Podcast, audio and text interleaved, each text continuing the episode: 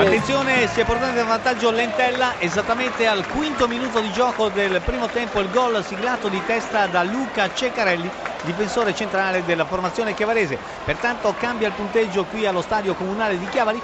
Entella 1, Perugia 0, marcatore Ceccarelli a Telalini. Carpin vantaggio al ventesimo del primo tempo, Brescia 0, Carpi 1, Lasagna. Il pareggio del Brescia, 27 minuto del primo tempo, Brescia 1, Carpi 1 ha segnato Morosini. Il vantaggio dell'Ascoli con Carpani al 26esimo, Ascoli 1, Vicenza 0 a te la linea. Attenzione, scusa Repice, il pareggio della formazione perugina dovrebbe essere stato Guberti a insaccare di testa sugli sviluppi di un'insistita azione di Carmine al 34 minuto del primo tempo. Cambia dunque il punteggio a Chiavari, Entella 1, Perugia 1 a Telalini. Il Brescia in vantaggio al 35 minuto con Martinelli. Dunque cambia ancora la parziale alla Mario Rigamonti. Brescia 2, Carpi 1. Sta per essere attuato il tentativo tentativo di trasformazione la Mantia che si è procurato il penalty saltando contrastato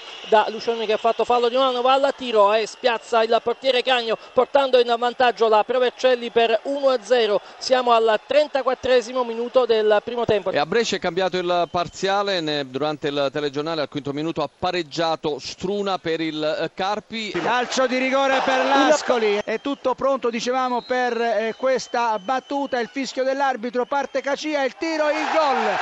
Ascoli 2, Vicenza 0 al ventunesimo. Il pareggio del Benevento, stavolta gol regolare, gran tiro dal limite di Buzzegoli, nulla da fare per Provedel. Siamo giunti al ventesimo minuto della ripresa. Cambia il punteggio. Benevento 1 Provercelli 1 attenzione il raddoppio della formazione chiavarese Intella 2 Perugia 1 al ventisettesimo minuto il gol di Francesco Caputo. Il vantaggio del Cittadella Arrighini da solo un errore difensivo al centro dell'area girata di sinistro. Dunque 32-50 Avellino 0 Cittadella 1